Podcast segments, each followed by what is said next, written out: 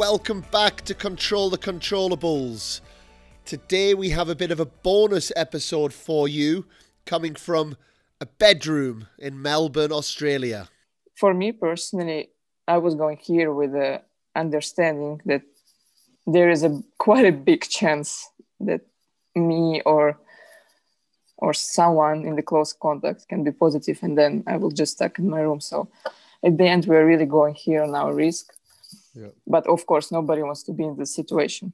And that was Dasha Kasatkina, a former top 10 player in the world, aged 21. She had a great junior career, winning the French Open Juniors. And then at age 18, she was already top 30 in the world. And now, age 23, her ranking has dropped outside of the top 70. And we discuss all of that and also the reason why she's going to get back into that top 10. Some of you might know Dasha for all the amazing TikToks and the social media. She's got a great fun personality.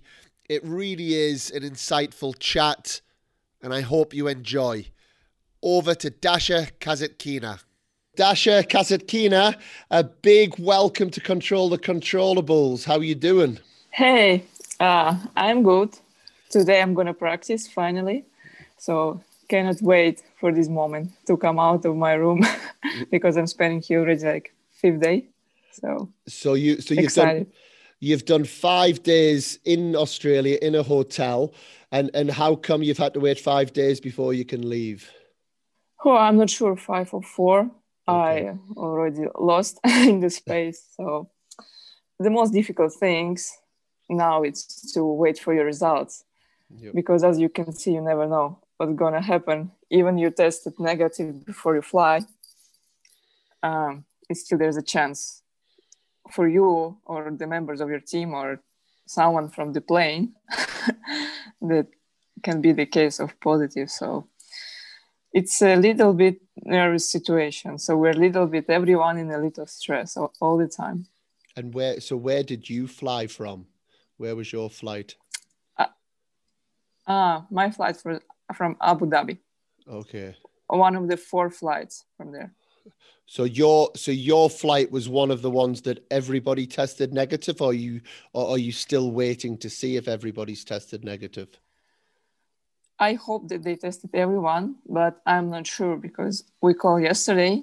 and they couldn't provide us this information. But yeah. but as I can see, it's already two or three days since the testing, so I hope everything is fine. Okay, yeah, and and I guess a little thought. I I believe it's seventy two players now that are that are confined to their rooms for 14 days. So so what what's your thoughts on that? Obviously we're, we're seeing lots of things on social media.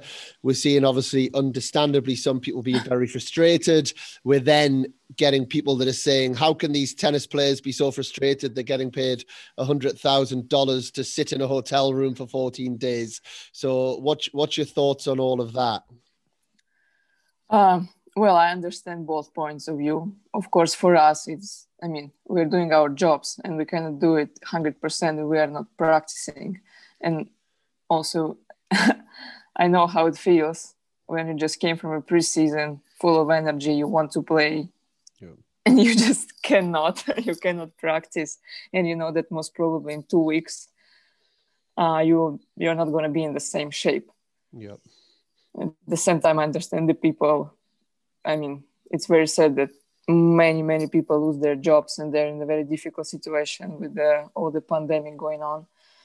So, and then I understand both, but I will take a place of the players as well because I'm here. I know how it works here now, and uh, I feel bad for the players. I mean, at the end, it's also um, not very fair because some of the players can practice two weeks, prepare good, and like as you say 72 players just they cannot leave their rooms. Yeah. Which is really bad for them. And i think Dasha as well. I think those that aren't so familiar with with the top level of the game you guys are such finely tuned athletes who, who, like you say, you've gone through your pre-season. You know, the margins are so small between between how you feel. You know, to a normal person spending a couple of weeks in a room and doing some exercise, maybe it doesn't have an impact. But just explain to the listeners how big of a change that is in terms of preparation. Well, I, I don't know how in another sport, but in tennis, I know that if you lose a little bit the the timing of the ball, you lose all the, your game.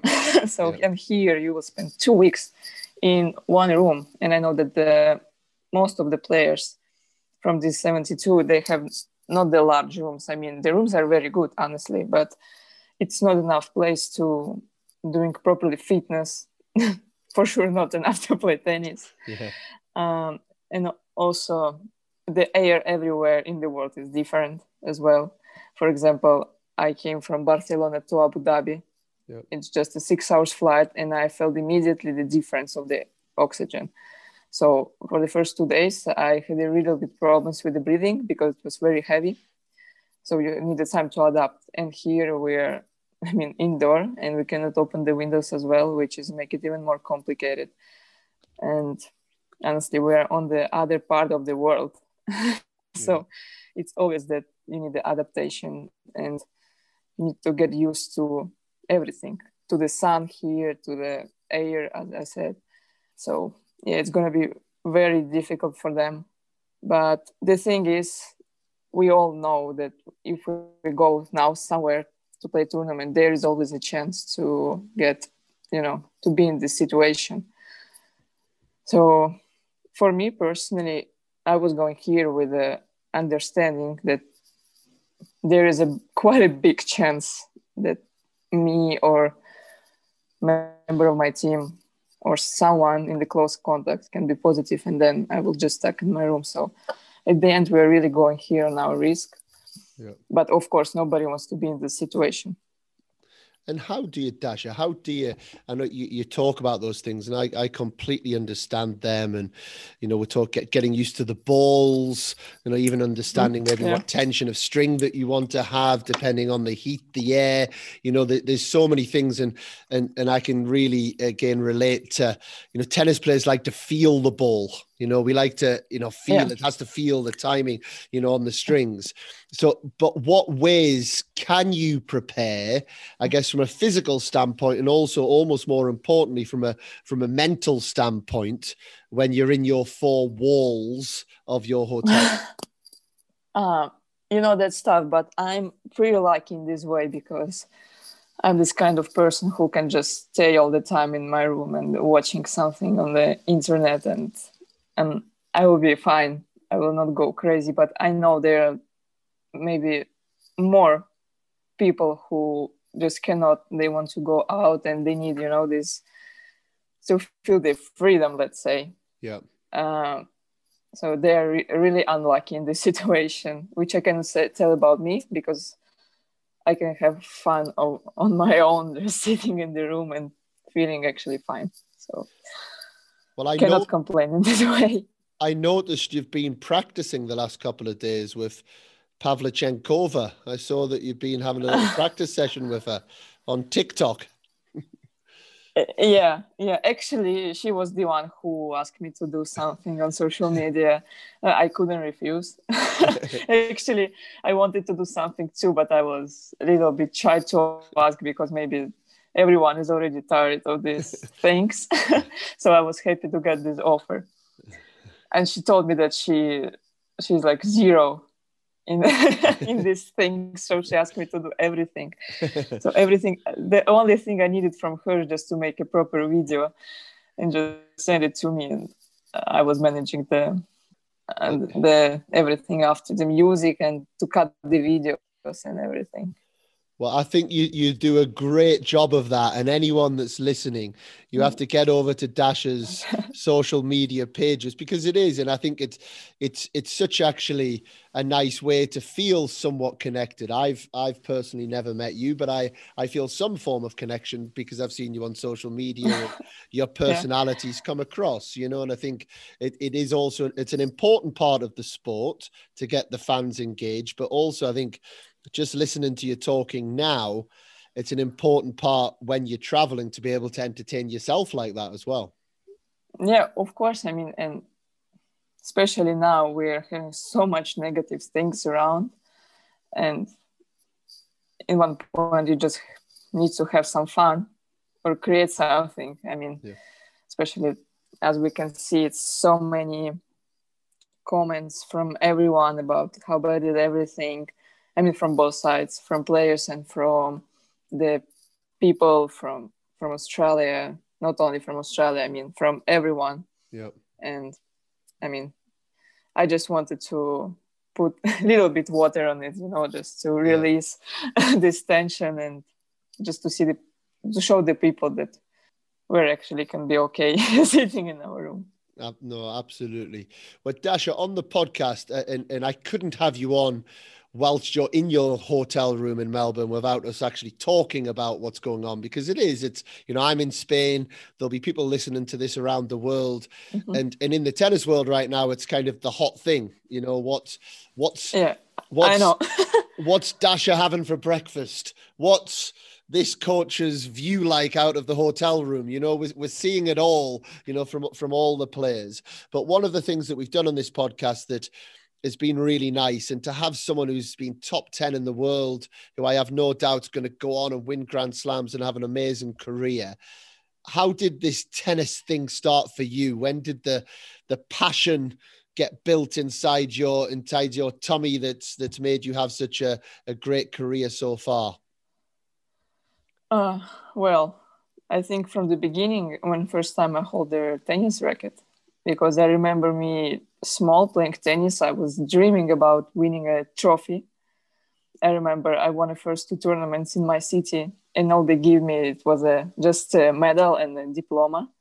I was so freaked out. I want I was complaining all the way along to home because I wanted a trophy yeah. so bad. I wanted this cup, and they give me just a medal with diploma. You cannot imagine. I was absolutely not satisfied with my result. so it, then I think half a year after, I was playing already the national tournament in Russia, and I remember I had already a match point, and I turned my head on the side. There was a table with the, the with the trophies actually because there was many ages many i mean yeah uh, boys and girls under 12 14 so many many players. And i saw there was a trophy staying one by one. And i was like okay finally i got it. And so on the match point i remember the girls serve the second serve. I just run around forehand and make a winner down the line. And finally i was so happy. So we i think i went to sleep with uh, this trophy that day. Amazing. Also went to McDonald's with my parents as well. was the best day I think so far maybe. it doesn't get better, does it? A, tro- a trophy in McDonald's. It doesn't get a lot better than that. For for me, it was very important. I believe that both of your parents were were good athletes in, in what they did. Not necessarily tennis, but they were both they were both sports people. Is that correct? Yeah, absolutely. My father was a professional hockey player, and my mother she was doing athletics, and my brother he was a little bit everywhere. okay. I mean, he was not doing professional sport, but he was playing all kind of games. Now he is uh, crazy about fitness stuff. He's working out all the time now in the room. So I think he having like fitness three, four times a day. Right. Okay. And and I always think we're it's probably sixty five percent British audience that that listen to this podcast, and we've had people from lots of mm-hmm. different nationalities, lots of different cultures, mm-hmm. and one of the things that I guess hits the British tennis world is, oh, people in Russia are, are good at tennis, but that's because that's because tennis is they have to be they have to be in Russia. If they if they're not good at tennis you know and there's this kind of big thing that's that's that's built up. And in it I guess if we look at we look on the WTA tour we're looking at almost 50% of players come from an eastern country within within Europe. Mm-hmm. what what is it like? You experienced it as as a youngster. Mm-hmm. you know what is the is the russian tennis culture like the russian tennis culture is that we got nothing. That's why we have to fight for everything. Okay. it's pretty simple. Yeah. yeah. i was reading the book of andy andy murray. Yep. And he was saying there that the british players they got everything. I mean all the support. I mean it was before he was i don't remember which year this book was produced. I mean but it was a few years ago and he was saying when he was young the players were getting everything. And they didn't have so much motivation. They had weekends off and they didn't want to practice much. So in russia it's completely opposite. And if you want to get something you have to really fight for it. I think this is really like a signature of our mentality. And do you do you feel that without naming names and without making it specific to Great Britain? Because I think there's probably quite a lot of countries like Great Britain, you know, more mm-hmm. you know richer richer European countries or USA or even Australia. Mm-hmm. Do you, as a player, feel that in terms of on the professional tour that because you've gone through what you've gone through and you've had to want want and fight for it a bit more when you were younger that that gives you a bit of a mental edge well i didn't think about it at all. I was just happy to come on this stage to to play such a big tournaments like grand slams and be able to compete with the best ones. And honestly i didn't feel about like that i went through through more difficulties than them because for sure i mean 100% there are much more players who went even through more difficult times than me. Yep. 25 times more than me so yep. um, there's for me especially there's nothing to complain about yes maybe they're a little bit more lucky with the I don't know, location or what, but because they have a little bit more opportunity with the tournaments or wildcards. But I mean, at the end, it's not that much about that. And at what age did you move to Spain for your training? And why did you move to Spain for your training at that time? Um, I moved to Spain just two years ago. And before I was in Slovakia. Okay. I was practicing in Slovakia. And two years ago, I went to Spain okay. because it's my favorite country. I completely love it. yeah. Yeah, and, I'm in uh, love with Spain. It's it's an it's an amazing country. It's it's it is. It really is. I'm yeah. I'm with you on that. I'm completely in love with it as well. So uh, what uh, so what age did you leave Russia, or did you train in Russia all all through your junior career? I think I left. I think I left Russia when I was 16. Okay. Uh, that year I was traveling a lot, a lot, and then I moved to Slovakia um, in, in Slovakia, I spent, I think, a little bit more than three years.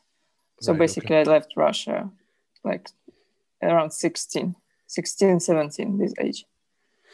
Was, of course, was difficult because I was always uh, with my parents before. Uh, and then I moved with my brother okay. to another country, with which was I cannot say it was frustrating, but it was different. Still because there's a different people, different methodics of practicing, and I had to adapt to this. Yep. Also, uh, you're spending more money, and this is also was at the beginning it was an additional pressure. Yeah, yeah. So, yeah, it's difficult at the beginning, but then you're just getting used to it, and you know how to deal with these kind of things. Oh. So I'm happy that I got this experience. And, and to, again, to take you back to your training, what was a typical training week for you when you were 11 12 years old oh honestly i didn't practice, practice much when oh, i ah, was okay. young because my parents they were pre- so careful with that because they're ex-athletes and uh, they were so careful i remember one coach he was pushing i was 10 or 11 and the tennis coach was pushing to at second practice a day and my father just sent him to hell. right. Okay. in a, in a, in a worse way, actually. Yeah, yeah. so that's a funny story. Yeah, I didn't practice that much. I had maybe hour and a half tennis and some fitness, very easy, like for the for the kids. I never overtrain. I start to practice more when I become 15, 16. That's smart because and now I see I now I see the kids like parents want them to practice I don't know two times a day plus fitness every day six days a week six days a week and I'm like what are you doing it's kids they, I mean um it's not the time to choose like tennis as a profession like you'll be focused only on that I think this is not the right time. Maybe the kid even doesn't like it. You don't know. You just didn't ask him. Mm. so yeah it's also very popular in russia. In the spain it's a little bit different i suppose. They realize that europe culture is completely different to us. And were you pushed when you were younger? I know not pushed in terms of hours but at what age was it your choice or was tennis always your choice? I feel like it was always my, my choice. I remember uh, 12 i was 12 or 13 i was going to school thinking like okay i go to school because i have to but then i do my own thing my main thing like to go and practice. I was never thinking of something to do something else except tennis. So I think it was the choice of my heart, not of my brain. but it's nice, Dasha. It's nice to hear because, again, people like to to talk about the Russian way is hours and hours and hours and push and everyone pushes and there's broken families yeah. and there's you know so to see to see that actually you've come through and and and again I, I, you're still very young so you, you've already been incredibly successful and there's lots more to go but from you know for the listeners to hear you you didn't play a whole lot of tennis. You didn't start really up in the hours until 15 or 16. It's so nice. And as someone, I'm mm. an academy owner in Spain, and and I and I do get, and especially when it's parents coming from Eastern European countries, yeah. There, there is a pressure of saying no no no five hours six hours play push you need to push them we need to do this we need to do that and and my philosophy is hey there's there's a time and place for that you know, we have to play with yeah. intensity, but but let's wait. Let's wait for the right time. So it's it's lovely to hear you say that. Yeah, you're absolutely right. Is our culture, and I mean, this is coming, I think, from the Soviet Union. Uh, there was a, yeah, they were practicing in this way hours and hours and pushing and pushing. Coaches were very tough, and I think this is our like, this is our mentality. So as you can see, the parents also who is taking their kids from Russia to practice in Spain or Italy, doesn't matter. Yeah. Um, they're pushing the coaches to practice more and more. And there's so much involved in the process that I know the coaches sometimes they don't like it. Not some yeah. most most of the times they don't like it. Yeah, yeah. And I understand because parents are not the coaches. I mean, they it's very important for them to help the kid to develop and to grow up as a as a good human and to support him. The most important is to support him in his way, but not to coach him. There is a coach who knows better, normally knows better. So and what, what this is my my opinion. I like it, Dasha. And what do you look for in a coach? What's important for you? Uh, for me, for me, good point. Uh, for me, very important is to coach to understand me and to see the tennis, my tennis, in the same direction as I see that. Yep. Because, for example, many coaches they're trying to change the style of the games of the players sometimes, and for me, I was one coach was trying a little bit to change my game because he was trying to push me closer to the line and play more not flat, but like to play faster and more aggressive game, which on practices were working because I was was not nervous at all. But when it comes to the match, I didn't know what to do because it was not my completely not my way to play tennis.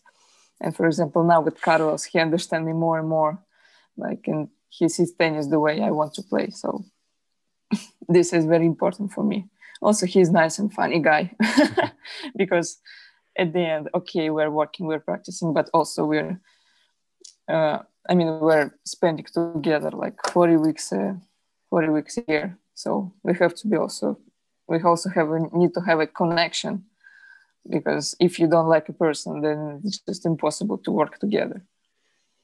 So there are many many things. At the end me personally i have to feel that this person is good for me this coach is good for me or not. And are you easy to coach? Ooh, i don't know i don't think i'm easy to coach. Um, i think it's easy to coach the players who is very very responsible and they're doing everything you're asking them to do you know? And i'm a little bit not like this. I mean of course i'm most of the times i'm listening to the coach and i know that he's right but sometimes there are uh, moments then when i don't know i'm in a very bad mood and i just don't want to listen and you know can, can happen so i think i'm not the worst one to coach but not the best one i'm somewhere in the middle But I see. I have a I have a bit of a theory on this, Dasha. I I think if players are too easy to coach, it's probably because they're not secure enough in how they play the game of tennis. You know, so if we take mm-hmm. the example that you use there, you know, you as as a world world class tennis player, you have your way. You know you know how you mm-hmm. like to be on the court. You know how you like to feel on the court. You know you know the type of tennis that you that you like to play. You know your identity. So if i come in mm-hmm. and i start saying actually Dasha i i disagree with that. I think you should do that I, I think there's some players that aren't secure and don't know their game that well that just almost are looking for the coach to give them mm-hmm. that information you know whereas mm-hmm. i i often think the better players who know themselves and who have that inner self belief and self confidence always want to ask why and are always curious and always agree and, and challenge the coaches and all of those things so i wouldn't see those as bad traits either yeah there are many girls who are trying just to find the magic pill which coach can give her you know but at the end it's just you have to find your own way. The coach is just i mean very important person but the person who is helping you he's not playing for you. Yeah. so then you are the main one who is on the court taking the decisions and i mean playing in the best or in the worst conditions. So yeah you have to listen to the coach but not always there is always ma- margin to discuss very good and and so my mind goes to, and, and obviously I didn't know your junior story, Dasha, but you were winning junior Grand Slams age 17. You know, you won Roland Garros. Mm-hmm. At, at 18, you were 32 in the world. you know, so mm-hmm. you, yet you said you didn't really start to up your hours on the court really until you were 15 or 16. How how did you become so good so young? Well, my game was a little bit different compared to the other girls, especially in juniors. Most of the girls they like to hit the ball and playing very aggressive. I was a little bit different on that way. I remember I was playing that Roland Garros on the straight legs without backhand, not with a huge serve, uh, making drop shots every third ball maybe. So, and I think the girls they just freak out on that point because the game was they were not expecting this kind of game and then actually the for me was a big surprise that i jumped so fast in the in the pro career because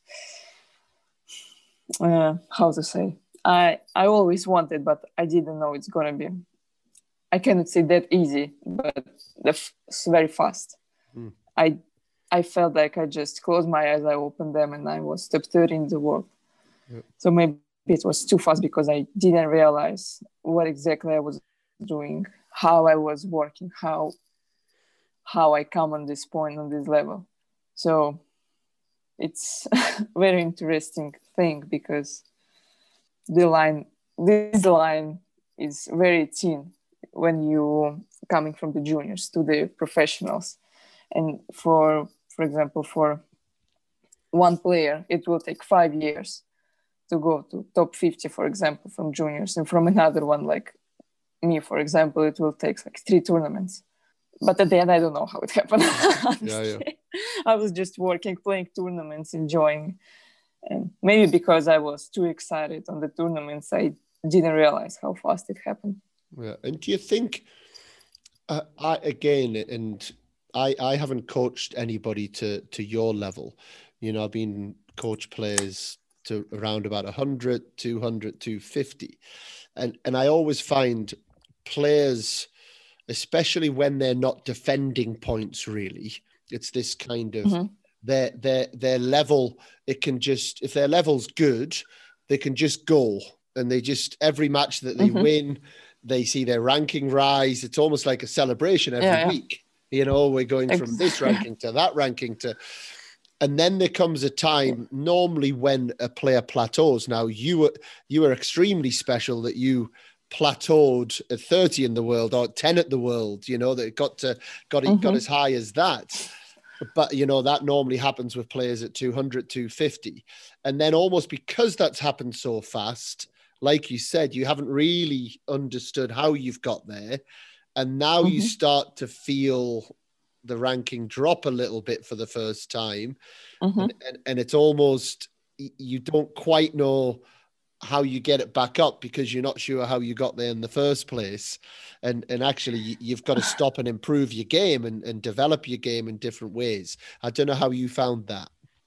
well that was a next step because uh, i was in the ranking like 30 between 20 and 30 for like two years and I couldn't crack top 20. Right, okay.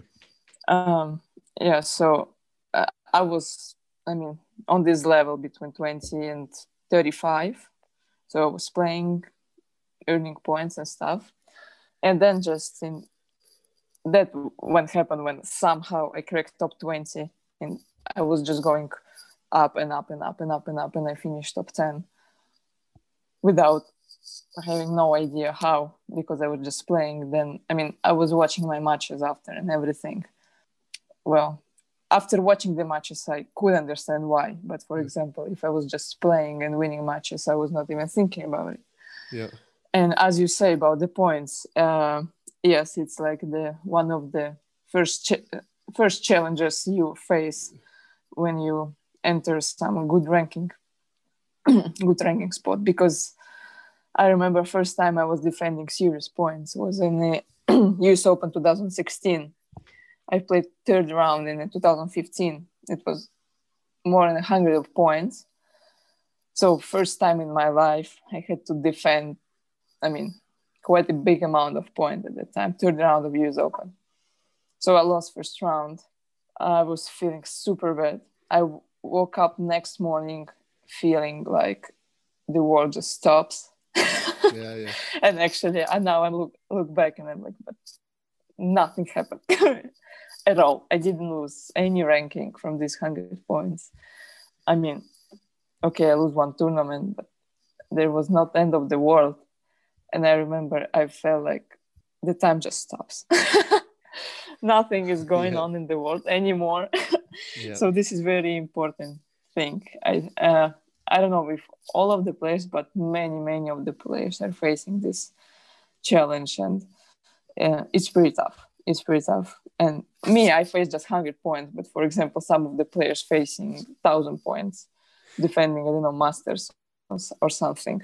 Yeah. Um, so in the 2019 year, I had to defend the whole season, yeah. and I was not ready mentally uh, yeah. at all. So yeah, and it was difficult because I was not my level of the game was wasn't high yep. and i was losing the tournament by tournament by tournament losing points points points and like this confidence just going down down down. And, and this is the moment where it's very difficult to come back especially mentally because season is going on going on. It's tournament by tournament. Every week you don't have the time to just take a break and you know to breathe out and yep to think what is going on. You just go with the flow and it's like never never stopping um, nightmare but i as i say again it's experience and I faced it at 22, 23 years old, which is priceless, I think. Oh no, absolutely, and and and again for those listening, unless you're involved at a high level in tennis, you will not believe how quick one year can go and how quick one year can be lost. And you know, you start having a few losses, and you know, you pick up an injury, you know, and and all of a sudden, six months is gone, eight months is gone and, it, and it, I guess it just brings home the importance of mental toughness and the ability to have a tough mind. Is is is that something that you work on with with a sports psychologist? Is that is that a part of the game that you that you've tried to develop over the last few years? Well, both, but I was focusing on a psychologist a lot. The whole last year, working a lot with a psychologist. Okay which is i think it's a difficult step to take for the i think not uh, for the athletes yeah. because it's very difficult to accept that you need the mental help you yeah. know um, but it really helps i really suggest to every player no matter which age even if you don't have any problems you just think this but you it's good if you don't have problems but the sport psychologist can also help you just to develop your game. And if you come to the point where you're already facing the problems, he will help you a lot. Yeah. So I think it's a very good tool to have a sport psychologist in the team. But would you do you feel bad about having a physical a physical coach in your team? Well, uh, my brother is my physical coach, yeah. and I'm really happy with um, with the work he's doing, with the job he's doing, and I'm feeling better and better. I'm physically, I'm actually feeling great, especially the beginning of the season. I mean, I played just one tournament, but I can feel how I'm on the court, how I, how fast I am, my reaction, the moving, everything. So I'm happy with my physical conditions right now. But, but I think, and my... yeah, it's, it's so important.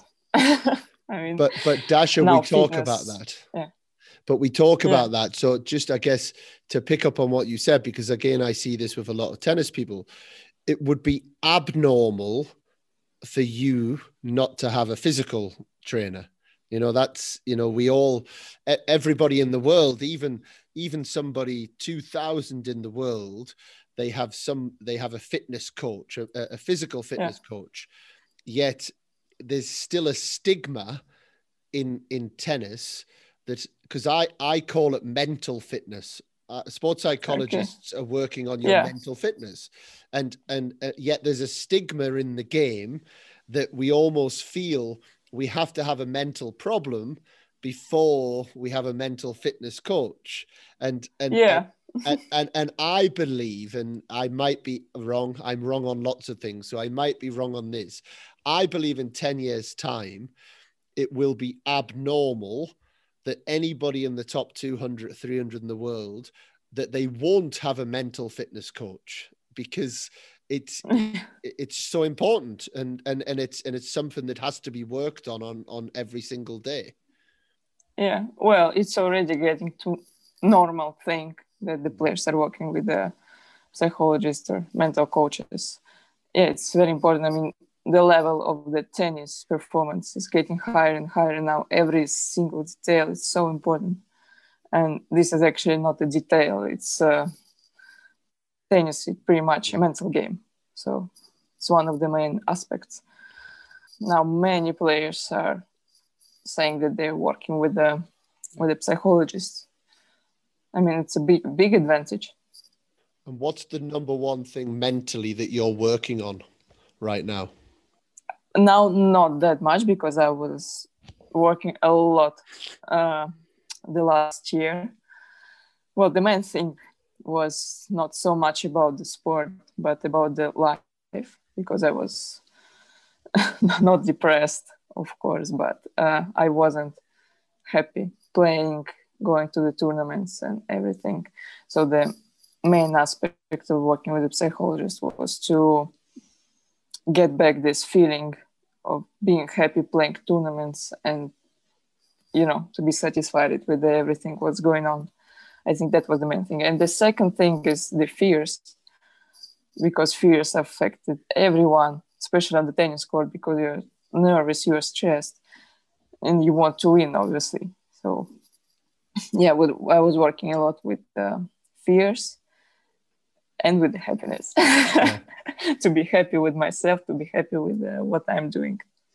Good, Lo- lovely messages. I'd, if I can take you back to 2018, it's uh, 2018 was a, a, a obviously a, a, real breakthrough year for you. If I'm right, finalist of Indian Wells, quarterfinalist French mm-hmm. Open, quarterfinalist Wimbledon. I think you maybe won in Moscow uh, uh, at, at, at mm-hmm. WTA event. But more importantly than that, you also became a, a world record holder in 2018, I believe. yes, exactly. Uh, I made the most winners in one minute. I mean, I was so tired after that. I had one try and I said, okay, I'm not going to the second one because I'm already so dead. I had, I don't know, I made maybe 20 sprints from the net to the um, half of the court and I had to be really fast. that was fun. That was fun, actually. I'm still waiting for the book. so you're in the Guinness Book of Records. So all of these amazing things you did on the tennis court, I believe it was 18 tweeners that you hit in one minute. Yes, 18 exactly. I was now trying to remember. Thank you because I forgot. That's what that, that's what I forgot my record. and tell us, tell us, tell us about those experiences of you know final Indian Wells, quarterfinal French Open, quarterfinals Wimbledon. You know, they those must have been really special experiences for you, age 19, 20, to be playing at such the kind of the the deep stages of those events. Yeah, absolutely. Indian Wells was was quite a tournament where I was just feeling super good. That was the week where I mean my game was one of the best I ever remember. I was just going and playing and everything was just going the way I wanted. So it was pretty easy. I mean yeah. the the way I was playing, I didn't think much. So it was just was my week, let's say. In the final, I was nervous. the final yeah. is, uh, was different and Roland Garros and Wimbledon, I mean, well, they were not that easy, I must say, especially the Wimbledon because um, I was already pretty tired, and we always have like a little break after the Wimbledon, like one week, and I was already thinking about going for these small holidays. And I remember I was playing with the feeling to go on the holidays and I was winning the matches. that was so controversial. I wanted to go for holidays, but I was going far in the tournament. But at that moment, I realized that I can play really good on grass, because before for me, grass was like very weird kind of surface, and there I was feeling pretty good. And what was interesting, I was moving good there because it's not easy. The surface is very specific but I really like the way I was playing. I beat the good players there, and they would play very nice match with uh, Angelique Kerber on the central court. I must say that the central court uh, at Wimbledon is just uh, something special in this world. because I remember I stepped on this court and I felt like I'm in some cathedral, you know, cathedral of tennis. Yep. I must yeah. say, yeah, the atmosphere there is just too special yeah it's beautiful. Um, yeah so it was a nice year to remember and i hope there is much more to come. Well there is and, I, and i'm certainly not a sports, mm-hmm. psych, sports psychologist dasha but it's it's an area of passion of mine and it it just it sounds so clear when you don't think and when you just enjoy you, you better. uh, yeah, and your and your level, your level is very clearly there. You know, you you've had the results, and even if we fast forward then into 2020, you know, again, it, it seemed watching from afar that you were starting to get back into that place towards towards the end of 2020 obviously all of our hearts were in our mouths when we were watching you play against Azarenka in Rome You know, you Yeah. started to put a few results together, six all in the first set, and then and then you went over on your ankle. And and I think so many people in the tennis world really took to you, and and you were uh, uh, uh, you you were absolutely on on path to be winning Grand Slams and doing those things. And I have no doubt that that'll happen again. But just tell us how was that moment? You've got your confidence back, you're winning matches, and then you go and fall at a stage like six all in the quarterfinals against Victoria. Um, yeah, I felt, honestly felt terrible because I, I remember I was feeling so good, already getting the confidence back. And I mean, I like to play in Rome, the courts are very good. And I mean, Italy, Europe, clay, everything. I like the swing. Yeah. Not exactly the 2020, but the Madrid, Rome, Roland Garros. Yeah. Uh, and yeah, we played very good match. I mean, the set was pretty intense. We showed some good tennis. And then yeah, I just uh, twist my ankle on the line of the court, which happened for me the second time in Rome. So the lines there are okay. Let's not talk about it about the lines there in Rome. Yeah, I mean, I was so it was not that painful physically, but I was so disappointed with the situation. And I did my best. So I recovered in one week, just in one week, I recovered my ankle. Not the hundred percent because still I after the one hour of playing, I starting to feel my my ankle at Roland Garros, for example. But I was still so happy that I was able to compete, that my body heals so fast. And then I mean, I was disappointed that there just was few tournaments left in hmm. the end of the season because I start. I mean, I came to Indian Wells in 2020 after Lyon, playing few good matches and already starting to feel better. And then just this happened, the pandemic happened, and we didn't play like for six months. I was just practicing, and then again I start to, you know, growing up. And again the season stops. So they you know they cut the season for me two times. Uh, i hope this i hope this year will not happen something like this and we will just continue playing Yeah, no, absolutely. It was such it was such a lovely moment, and I think again, you know, we've talked about some of the stereotypes that that we have in tennis, and one of the stereotypes is around you know Russian tennis players, but another one is that women women on the WTA tour they don't like each other. There's none of them are friends, you know that none of them, and it, and it was such a lovely moment seeing Victoria come up to you, and and and I think like a a real mm-hmm. connection to see that you guys are, are human beings as well, and and you have these lovely friendships.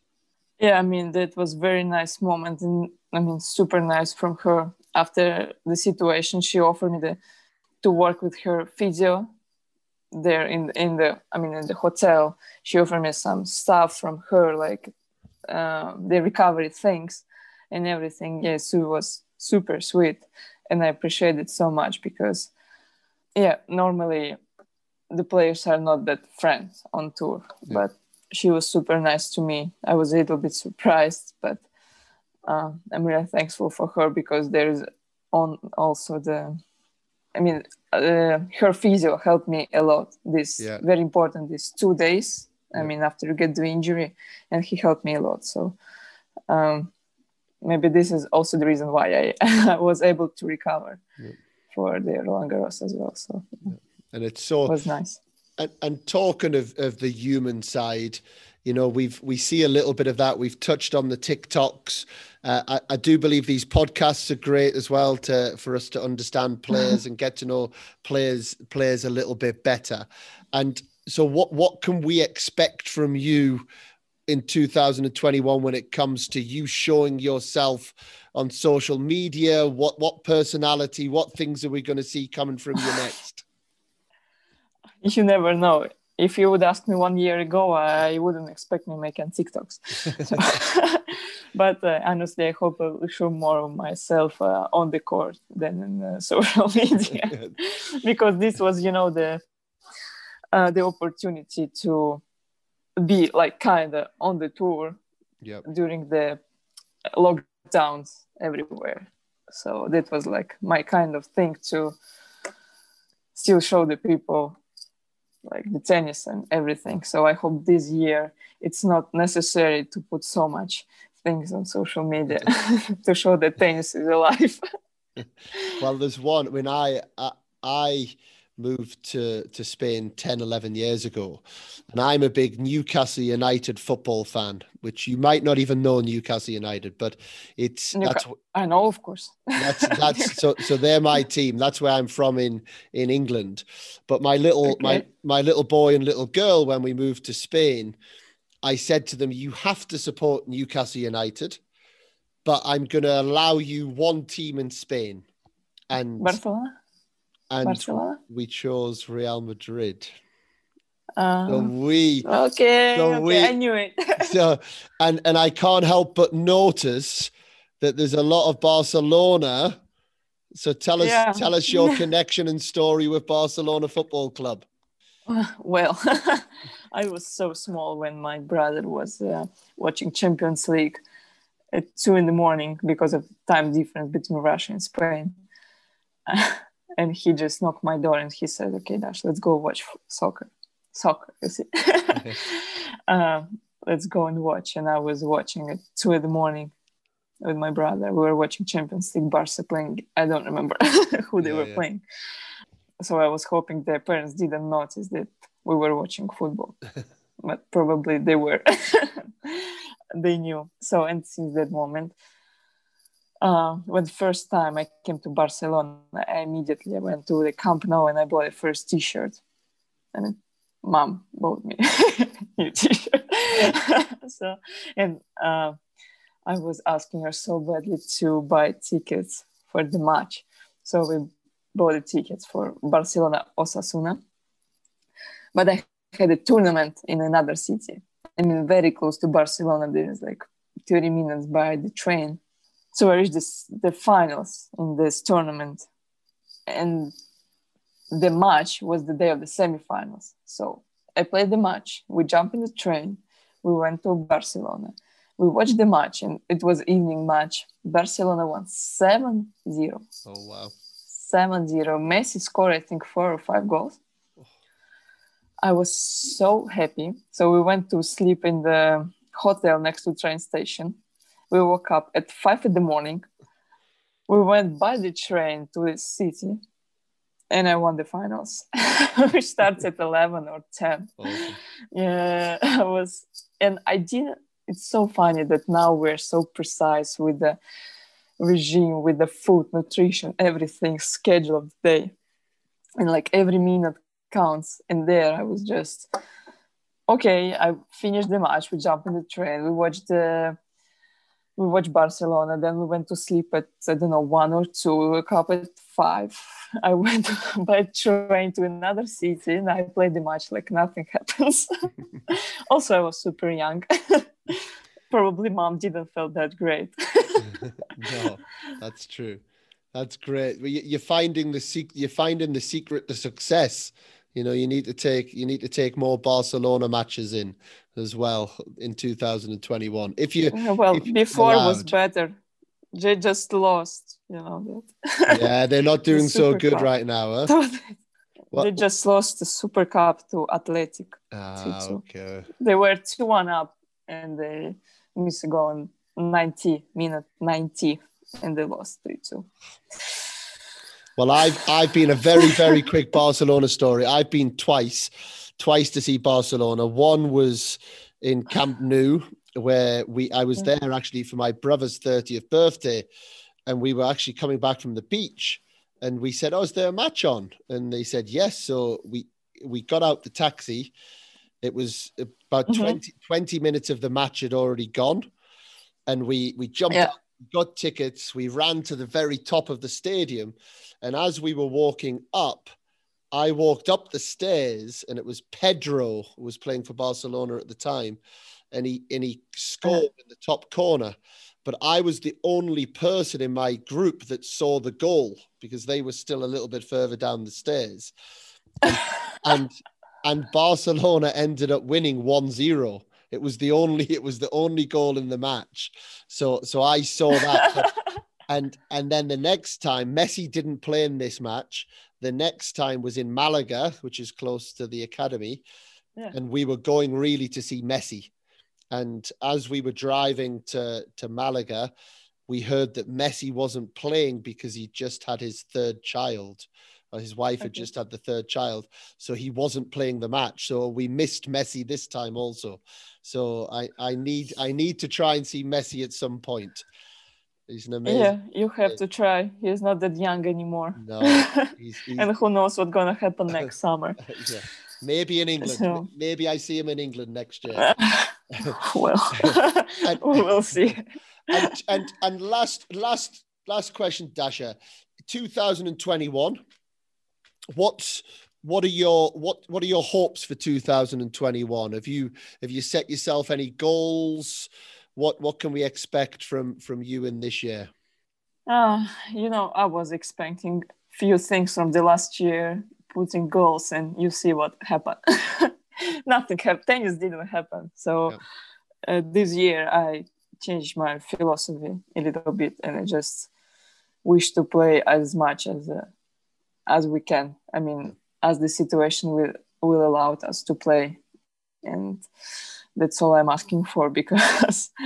um, at the end i realized that the most important is not to earning a lot of points or uh, money or something at the end most important is to i mean be on the tour and playing the tournaments and just to have the opportunity again because we, i was not playing obviously nobody was playing for like five months in a row just practicing. So I understand that the practicing with the tournaments is, is for nothing. Tournaments are the main thing. I mean the competition, this feeling of the competition. Very refreshing. That's that's all I'm asking for. It's a, it's, it's a lovely message to to finish on, but I you don't get away without our quick fire round. Are you ready for the quick fire Okay. questions? we'll see if it's gonna be quick from me. One one person took Okay. 24 minutes for the quick fire round. It should be three or four minutes maximum. Oh. okay, who's the person? Uh, Andy. I think it might have been Serg Sergey Stakhovsky, maybe. I think he took like 18 minutes. so okay, okay, I got you. it, it makes sense. okay, Serve or return? Return Forehand or backhand? forehand. Should there be an injury timeout or not A change of ends? Uh, timeout. Should should there be a joint WTA and ATP or not? I think yes. What's your favorite Grand Slam? Uh, US Open. Would you prefer to win a gold medal at the Olympics or a Grand Slam title? Grand Slam title. Should there be a pre-match warm-up allowed? So the four-minute warm-up before the match, should that be allowed? Of course. Everybody that's a player says yes. Everybody that uh, works for the media or, or somebody says no. it's, a- it's always an Instagram or Okay. TikTok or TikTok. Instagram. If there was one rule change in tennis that you could make, what would it be? there are plenty. uh, phew. That's actually good question. I don't know. um, I think I know the question, which takes 24 minutes. Uh, I think tennis is perfect. You cop out. That's a cop out. First, I said there are plenty, then I say it's perfect. no, no 14 day quarantine. No, no. and who should our next guest be? Next guest. Um, uh, it should be Anett Kontaveit and her coach Nigel. they should come together. well, the the rule, Dasha, is whoever whoever you nominate, you have to get. So John, John Morris, ah. John Morris nominated you when he was on the okay. podcast. So he got you. So it's over to you now. You let you let me know when they're ready. Okay, it's possible to make two of them, or yeah, I mean, ab- absolutely. Be, okay, absolutely. Okay, okay. Ab- absolutely possible. So I will reach them. that... I think uh, Anett she has plenty of time because she was on that plane, okay. which was positive. so I think I will offer her this. no, no, no excuses. Dasha, you have been an absolute star. Thank you so much for for coming on the podcast. Uh, my message that I take from it: you need to you need to smile lots. You need to think. You need yeah. to think less, and you need to express yourself on the court good luck in 2021. Good luck in Australia. It's been a real, real privilege to have you on the podcast. Thank you. Thank you very much. Thank you. A big thank you to, to Dasha and also to her agent, John Morris. A big shout out to John for, for setting that up. And yeah, Vic, how, how lovely was she? Oh, I really like her. What a great sense of humour she's got. That's actually the first time I've heard Dasha speak at length like that. And um, I think just heads switched on really. Great mindset. I love the story about um, really wanting to win her first trophy and how cross she was when she just got a diploma and a medal. Um, yeah, just very driven. Um, loved how um, she's really able to yeah get her head around the situation in Australia. Yeah, I really really liked her. Yeah, and, and, and what we typically know or, or what we typically perceive of a Russian tennis player, she dispelled a lot of that, which which was nice. You know, the fact that she didn't talk about she pl- playing loads and loads of hours of tennis when she was younger. You know, she talked about having parents that that really supported her and didn't push her to to the absolute max, which I think is that that almost typical Russian mentality we think of, and then we get almost the Western European countries that think they have to emulate that. So I think to see that someone can get to that level by doing it in a way that she's playing the sport because she enjoys it, I think was a lovely message to come across as well.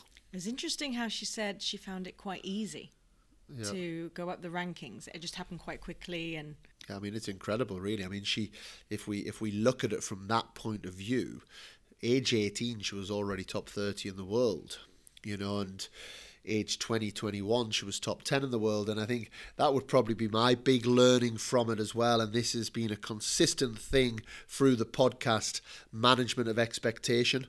And, and when she said, I wasn't I wasn't mature enough to be winning and or to be that ranking. You know that was something that she we, we talk about preparing the mind for dealing with losses and dealing with difficulties, but actually it's also preparing the mind when you when you're having success, and it's almost like she's needed to come out of that, and uh, for her ranking to drop in order for her to gain that perspective, you know. And I have no doubt, listening to her and the way that her her mindset now is, she's shifted her focus. You know, Valorie Kondos Fields would love it now, you know, that, that, you know, winning is not the only definition of success.